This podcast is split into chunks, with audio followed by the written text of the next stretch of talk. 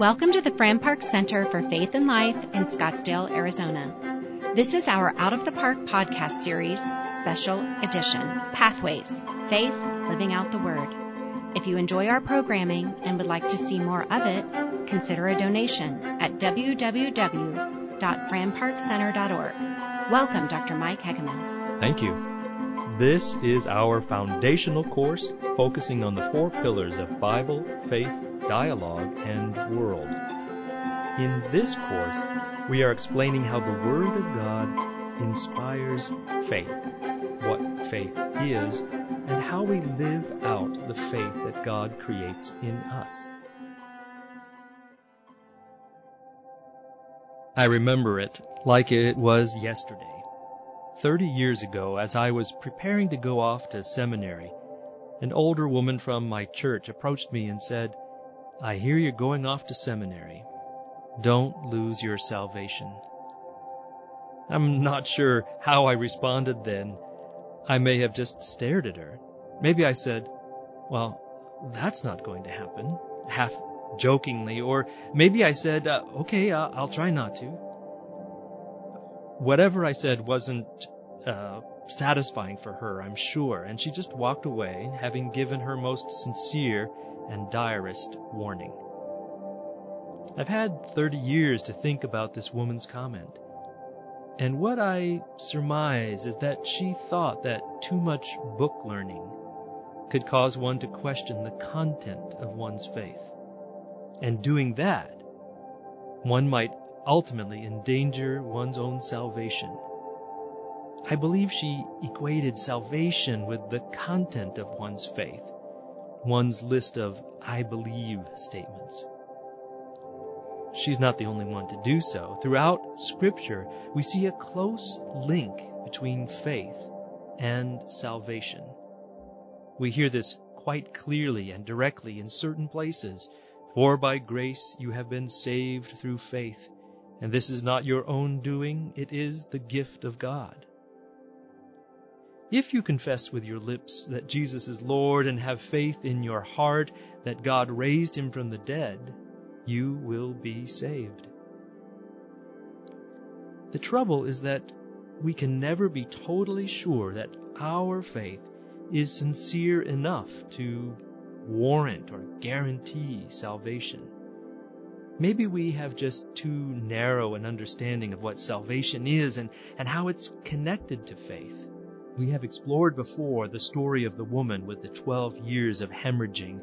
Jesus said to her, Daughter, your faith has saved you. The tricky part about this passage is the word for saved, used here. It could also be translated as healed. Daughter, your faith has healed you. And this would make perfect sense, for she was seeking healing in that moment, and her healing was her salvation. The word used in the New Testament for salvation can easily be translated as healing, and the verb to save could be rendered to heal. And there are lots of other options too. Health and wholeness, or deliverance, or rescue, or freedom, or even liberation. When we hear the word salvation, we may think solely of one's soul's designation once this earthly life is over. Confess with your mouth that Jesus is Lord and have faith in your heart that God raised Jesus from the dead and you will experience salvation. From the book of Romans. But we need to remember that we can also translate this as you will be delivered from captivity, rescued from danger, freed from insecurity, liberated from oppression, and made whole from whatever has broken you. We need all of these senses brought together to understand what salvation is. The salvation that is accessed through faith, whatever it ultimately is, is a gracious gift of God. The God of the cosmos, of all creation, who made all things, is making whole, restoring, reconciling all those things, including us. We gain a greater understanding of salvation through faith when we consider the greater work that God is doing. Faith is not just a part of a salvation checklist one must do. Let's see, I've got faith. I clearly believe the right things, so I'm good to go. I am just going to sit back and wait to get into heaven. Scripture makes it clear that faith, trust, belief are gifts from God, and that salvation, deliverance, rescue, freedom, security, liberation, and healing of our whole being are all component parts of what God, the God who is faithful, is doing. Most keenly through Jesus Christ, His, His birth, through His birth, His life, His death, and His resurrection. Faith is given flesh and dimension through grace. And this faith sets us on a path where we live restored lives in loving response to what God is doing. Neither faith nor salvation are mechanisms for achieving an end. Faith isn't transactional. None of us has to be on a journey to seminary to be told along the way at some point by some well-intentioned sister or brother, don't lose your salvation. We are all in the school of life, and life is full of challenges, challenges especially of our faith. Some of these challenges can make us lose trust in what God is doing and who God is. But salvation and faith are bigger bigger than any of us individually. Faith with capital letters and salvation with capital letters are linked. But ultimately, faith is God's gift to us. Our response is not necessary just to receive that gift, but to live through it, to live lives that God is even now restoring to wholeness. Here's another story of a chance encounter that left me with questions about the connection between faith and salvation. About 20 years ago, I, I met a highly cultured and educated man who, when he found out that I was a doctoral student at a seminary, said to me, Well, I get it that you're into theology, but I've given all that up. I used to attend chapel when I was a, you know, a young student myself, but I walked away from any belief in God a long time ago. Our conversation carried on for about an hour after that, and just as we were about to part ways, he said to me, a bit hesitantly, Hey, say, listen, um, if you have the opportunity, say a prayer for me, just in case, because I'm not really sure what will happen to me when I get to those pearly gates. I, I just don't think that my good deeds will outweigh my bad. And after a pause, I said, Oh, absolutely. I'd be happy to pray for you. And we parted company. But his request has stuck with me for these 20 years. His final words to me spoke to the kind of desperation that haunts many people. As cultured and educated as he was, something nagged at him Am I good enough? Am I worthy? Another quick story. When I first got to college, I made friends with someone from a Christian believer's baptism tradition. He said that he had been baptized three times as a teenager because he was never really sure if he had been sincere enough each time he was baptized if he genuinely accepted Jesus enough into his heart and confessed so with his lips to ensure his salvation. So he kept getting baptized as a fail-safe measure, maybe one of these times when he'd professed Jesus as Lord with enough validity that God would truly accept him. These two people, though they may seem miles apart in their attitudes towards faith, actually shared something in common, believing that getting right with God is dependent solely and completely on them, on us. Uh, one through his deeds and the other one through his faith. Now let's take a step back about 500 years. Martin Luther, the 16th century theologian, wrestled with all of this as well. Luther believed God to be righteous and that God didn't tolerate human sin going unpunished. And also, Luther grappled with his own worthiness before God, trying to earn righteousness on his own. Until that is, that Luther stumbled across the good news in Scripture that we could never do anything to make ourselves right in God's sight. The problem is so much bigger than any one individual's efforts to overcome.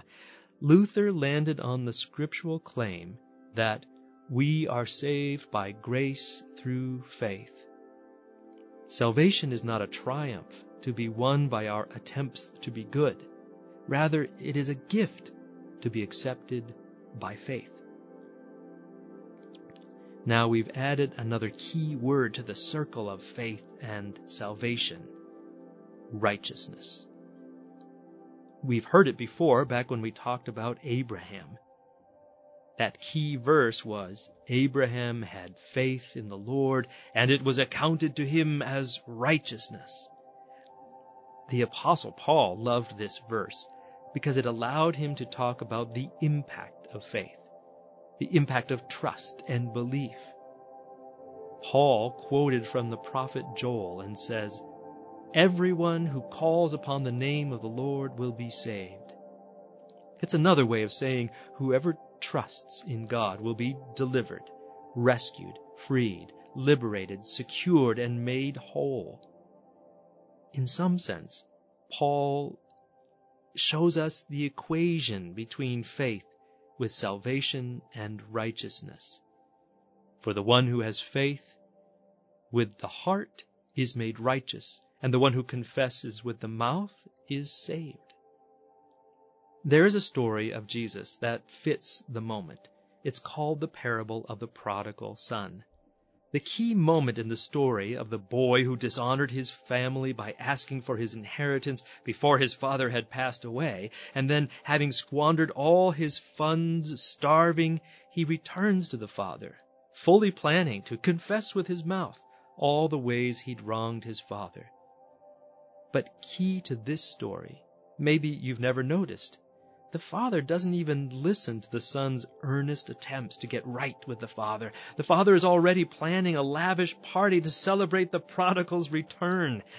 The parable should really be called The Lavish Love of the Father, because the father's forgiving love sets the son right, regardless of the son's actions or seeming sincerity.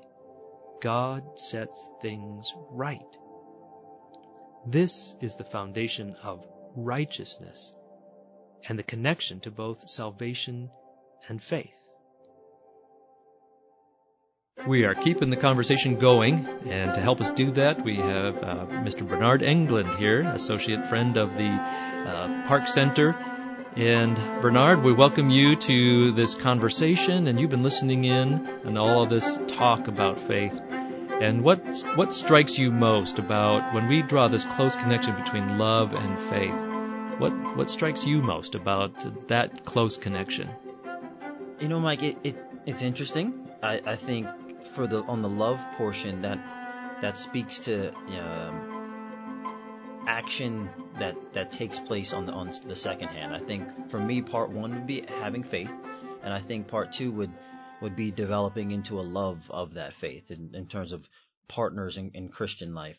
Um, you know, having faith to me seems more of a, a personal endeavor, something that I need to personally work on and move forward in my progression. And I think the end of that, the end of that timeline breeds a sense of love in God, breeds a sense of love for, for oneself. Um, to me, it's, it's a part A and a, and a part a1, if you will, right? You, you work on faith and at a certain point will you find an appreciation and that appreciation, you know, reveals this sense of love, not only for, for oneself, but for the partners that you have in Christian life. Right. And that's the sense of how, you know, the early church struggled so much because you would think that love wouldn't be a completely foreign concept to, to the people you know, to the first Christians. You know, it's again like when Paul the apostle was writing to uh, some of his congregations, he, it's not that they don't know the word love. You know, the Greeks, you know, he writes in Greek, you know, he writes every, they must be Greek speaking on some level, some way. He, uses about three or four different words for love, but he keeps coming back to this main and central word, uh, agape, right? And that's this word love. He writes a whole chapter, you know, in his letter to the Corinthians, just about love. And we often we read that chapter at weddings, and it's funny because that chapter has nothing to do with weddings, you know, and uh, because it's it's about a, a kind it's almost it's about a fierce fierce love, you know, that redefines community, and so it's not like love wasn't known before uh, the the word of Jesus Christ comes to them uh, to these Greek speaking folks, but it love is certainly giving a whole given a whole new context, and so when Paul he that that's this classic statement when he comes to them and he says, "You guys are fighting. You're right. fighting over stuff that doesn't. You're backstabbing." He says, "You actually the word he uses is you're biting one another." He says, "If you keep biting each other, be careful that you don't eat, just end up eating each other completely up." You know, and he and then he says, "You know what? You're so concerned about so many things, doctrine and uh, all of this practices. At the heart of it, he says, the only thing that matters is faith energized by love. And uh, the word could be also faith working through love, but uh, it's it's a sense of uh, faith, real faith, you know, sense of faith in Jesus, faith in God, faith in something, you know, the what of faith. It, he says it makes no difference unless that faith is not grounded in love or it's the the lifeblood of your faith is is love. And he has to say that enough throughout these letters. And I mean, and Jesus certainly talked about love quite a bit. And so I, I, I'm just always sometimes startled when I, if I meet somebody who's, and it could be me, myself, I have to look in the mirror. Right. If ever I'm, I am working through a faith and or some perspective and I'm not centered in love, then, you know, what does he say? He says, you're just a noisy gong. You know, if I'm talking about faith and I don't have love at the center of what I'm doing, he says, you're just clashing cymbals and noisy gongs. Uh, it's kind of a, a striking image. He felt so strongly about this. But have you ever, I mean, I'll just, just make it personal. Have you ever known a time in your own life where, you know, you, you kind of were out there, outward with your faith, but you could recognize that love wasn't at the center of it? Yes. I mean, it, you, you me personally, I grew up that way. It just it was a thing we did, and we said the words so frivolously that we didn't know what it meant. And you know, as a child, you act as a child, and even as an adult, you still act as a child, right? You don't know what to, what to how to change thoughts, how to change processes, and without the action of of doing faith, without the action of trying to pursue faith, you don't know how to pursue love thereafter. You don't know how to accept love as a certain identity. You only know what do you think you know? And you only think that you have to control everything. You only think that oh if i if i let go then then that means I, I must be giving up in some regard. And that's that's not the truth. And that's you know that i think it speaks volumes to one's selfishness. I think it speaks volumes to one's you know own demise that if you don't allow yourself to dive into faith if you don't allow yourself to seek help or seek you know I don't know, spirituality in some essence, then you're not allowing yourself to fully understand and be enveloped in love. Um, so it, it, it's it's challenging because it does force you to reflect. It does force you to look in the mirror and say, well, what do you believe? What do you honestly believe? And with no one around you, there's no one in the in the bathroom. There's no one, you know, looking in the in the FaceTime camera. It's just you and you questioning your own beliefs. It's you and you questioning well, if you believe this, then why don't you have a deeper sense of love? Why can you not walk out the door each day and just be one with yourself? And part of that, in my opinion, is do you believe in your own faith? Do you believe that you have faith? Do you believe in faith in and of itself? So it's it's a gripping question. It's one that I I don't think about every day, but to a certain extent, you do have to come back to it from time to time. So it, it's it's deep. It's right, and uh, uh, you know that that interconnection between love and faith. And so sometimes I've experienced um, Christian people who they focus on so much on the what of faith, mm-hmm. meaning like what they would actually ask me, look me in the eye and say, tell me what you believe. Yeah. And as if to assess whether I was worthy enough to, you know, to be in their company or to be considered a person of faith or a Christian. And I, I, I wish I'd had the courage, you know, when I was 20 years old, you know, to, to look at somebody and, and when they said, what do you believe? I wish I had the, enough courage to say to them, why don't you follow me around for about a month? Right. And then you tell me what I believe. Right. Because, and it's, that may be a little too simple just to say that everything I believe I'm going to put into action. But I would hope that would be no less than that. I hope somebody could look at my life and say, uh, you know what? I know what you believe because I've been watching you for, you know, for a certain amount of time. And that's not to say that faith is works. You know, that's not saying, you know, that, but I'm to say that faith, faith is, can only truly grow and truly be known, uh, when, when I'm engaged in acts of compassion. Is that sense of, uh, I could have a whole list of beliefs. I can stand up and recite the creed, as I would say, uh, and you know, if Paul, and if Paul the apostle, again, we've talked about before, he could write that chapter 13 of Corinthians and say, you could recite the creed, but if you don't have love, you're just a noisy gong. And, um, you know, I think I go along with that. And so that's a challenge for me though, too. I didn't want to, I don't want to be so high and mighty and say, well, you have, you have your creeds and you have your belief statements and I have love.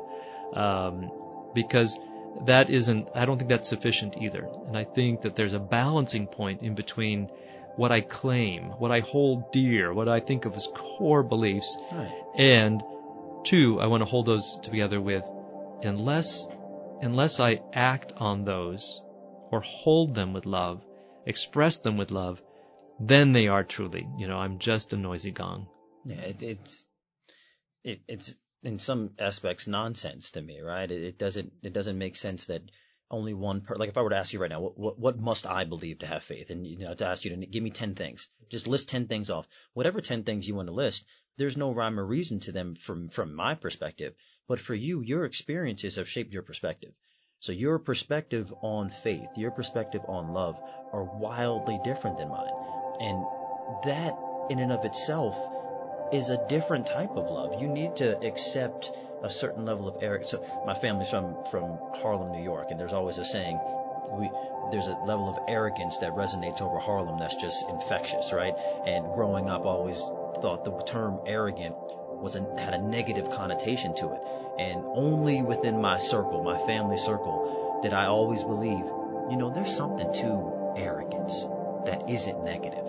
There's such a strong beauty with the word arrogant because you don't you don't listen to the, to the outside.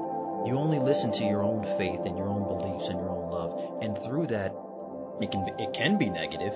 But if if you're walking in faith, if you're walking down a path of righteousness, having the blinders to only see a tunnel of love is such a beauty that you know only those of faith can actually experience. So to to the effect of believing what what certain people say in terms of what is faith to you or what what must you believe in faith you you almost have to to block out the noise right? You almost have to block out the gong effect and just follow through with with your faith. Follow through in that progression of your faith and through that progression find love for yourself yeah, you know, one biblical term that comes to me when you say that is like the mantle of righteousness, mm-hmm. in a sense of, I, I, you know, these are, the, the Bible uses some of these, you know, very uh, they're both poetic and very, you know, strongly visual images, like the mantle of righteousness. It's a sense of, this was meant to sense of, of protection around us. And I, I never thought about arrogance as something that is like, goes along with that, the, the sense of, I'm, maybe I would use the word pride, a healthy pride, right? Right. The healthy pride that says, I'm focused and I'm not going to let the world detract from my confidence, my Right. faith in God. And so that's a, that's an important thing, you know, to say that, uh, and there is strong biblical imagery of that. We are surrounded by, you know, or upheld by, or, you know, just the sense of trusting that, uh, where we are right now in faith is enough, right? Right. That's the sense of this is enough for today. And if I am to grow in faith or to become more confident in my faith, all those things, that's for, that's, I'll I'll pick up that mantle tomorrow, you know, and kind of grow into the continue to grow into that fullness of what it means to be a loving and faithful person, and that you know that say uh, the list of things we can believe are beautiful. And I think if anybody ever asked me, this is, well, what's the core of your faith? And I have a great example, you know, to easily go to. You know, uh, I believe, you know, love God and love your neighbor right. as yourself. And the fact that Jesus taught this. You know, I mean, Jesus, I mean, the fact that too is like, you know, you could think any wise person anywhere in the world could teach that and and many traditions hold something like that, the golden rule as it plays out in many cultures. But the fact that I don't know and may not be fully able to love as I'm called to love, to love God and love my neighbor. And so something blocks my way, something slows me down, something and disables me from doing that. And so that's why I say my creed becomes a little more specific than love God and love your neighbor mm-hmm. because I I see this is cap- I'm capable of this uh, because Jesus because Jesus you know I have to say because Jesus showed us because Jesus taught us because Jesus lived it in such that he was willing to die that I might know God's love. And that's a sense of, and, mo- and know it more deeply. So, uh, here then, that's all of a sudden I'm starting to shape a creed, right? right you know, right. I mean, I can, I can, I can go from this very general and generic statement to, why is that? Oh, this is about Jesus. Right. And so I think each of us does that. We, we sense of forming a trusting relationship over time, even when, uh, that trust is forged sometimes in great sense of absence of God, right? God, you know, we, we, we run, we, oh, as the psalmist says, my soul longs for the living God as a deer pants for water. And so there's that sense of the longing, uh, unsatisfied longing for something greater, uh, than myself is the pursuit of faith. It's something I think we're hardwired for longing for God and other people find that longing, they fulfill that longing in so many ways. But uh, for me, what I've found is saying that tr- building a trusting relationship with God, uh, with that mantle, you know, I, am starting to sound, to me, I start to sound really pious here, with the mantle of righteousness around me. But now, if I could see myself walking down the street with a with a healthy pride, means I'm focused and not letting the world detract me, but also but letting the world call me uh, to where where God's Spirit is sending me to to enact love that my faith might grow. Yeah. Sorry, I just did a sermon for no, you right no, there, good. right there. No, it envelops you with where we should go, where how we should build our own creeds, how, what should we Right. What creedal statement should we make for ourselves? So no, I, thank you for that. Right. And if you, uh, what would be, what would be at the top of your creedal list? Do you think? You know, so much of I, I, effort is, is a term that is, is like resounds overwhelmingly every day of my life, but I think it's just how it was raised. I think effort yields prosperity. And I think wherever I'm at and whatever I'm doing, giving people the best of me, giving people all that I have to give, giving myself all that I have to give, always has done done right for me. Um, so I think for me, that speaks so much of Jesus' worth, right? God's worth and giving all of yourself as much as you can, as, as often as you can. Never give less because you don't know when it is the last time you can give, right? So having that ideology at the core for me often lets me have a certain level of faith, no matter what the day is, is going to, right? No matter what is coming up, as long as I know that at the end of the day, I'm able to give more effort than I was able to give the day before, more effort than the person next to me, more effort than even I believe that I could give that day. It, it always, it always comes back full circle for me. So I, I think that's at the core because everyone's prosperous thereafter. If we all give the most effort within love, give the most effort within moving and progress in our faith, we we can't lose in a sense, right? If, if with, for lack of a better word, if losses are a thing in, in scripture, I I think the element of building a creed or a creedal statement in terms of what what do you live by, for me it, it's always been do do the work necessary so that on the backside of this, you can have peace. You can have relaxation. And, and with that, you build this confidence that you can find love. You can relax in love. You don't have to work so hard on the backside because every day you already live with a certain level of effort. So that, that would be my creedal statement. Right. yeah, I appreciate that. You know, you told me a story recently um, that makes me think about about you and your basic sense of trust in life. And that's you you took a trip kind of through up up from Arizona, driving all the way through the Pacific Northwest right, and pursuing right. a dream or two and and just getting out there and moving around in a world which is, you know, is a it's a difficult world at right. the moment. It's it's always been a difficult world, but natural disasters, fires, uh people at odds with each other and and yet you you stepped out. You had a dream, a vision, and what sustained you in the you know this you know this was earlier this summer, but what sustained you in those that day to day of kind of fulfilling this this dream of this this trip around the the the, the West here? Effort and blinders.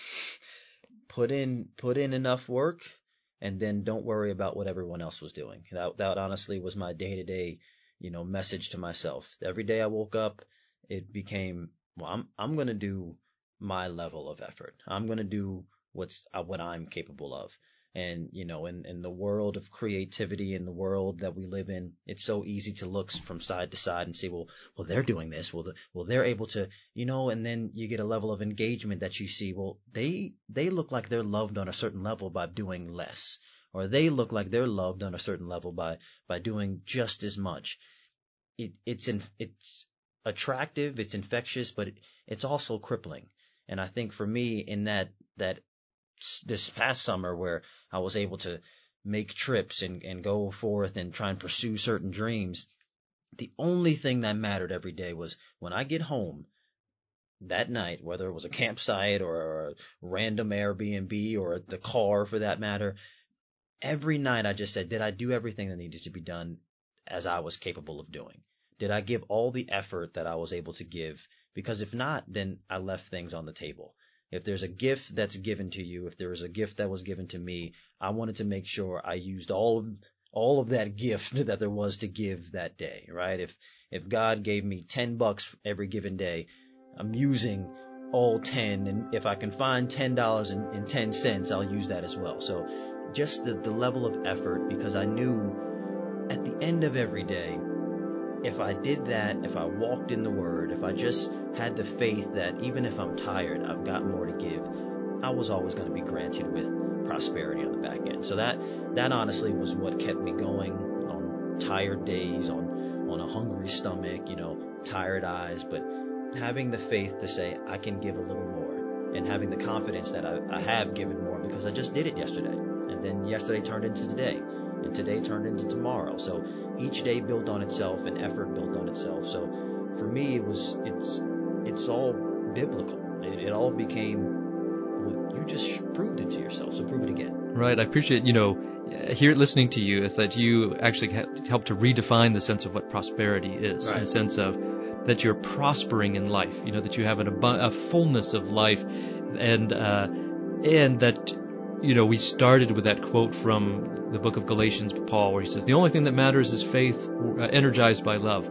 But uh, listening to you now, I could I could retranslate that and saying, the you know, the only the only effort in faith is love. Right. Or the only effort, you know, the only effort in our trusting is is love. You know, the sense of that, you know, trusting faith whose effort is love is what prospers. Now, now I'm now I'm making up new scriptures, but a sense of, but a sense of that statement. Right, right, right. Saying faith, who with the effort of which is love, uh, will prosper, and that's it. Really is pretty close to what Paul was saying throughout, and so I appreciate you continue helping us keep the conversation going here about faith, and uh, and and helping those who are listening just to say is to continue their thinking so that it might inspire them to act all of us to act with a loving faith and faithful love. Amen.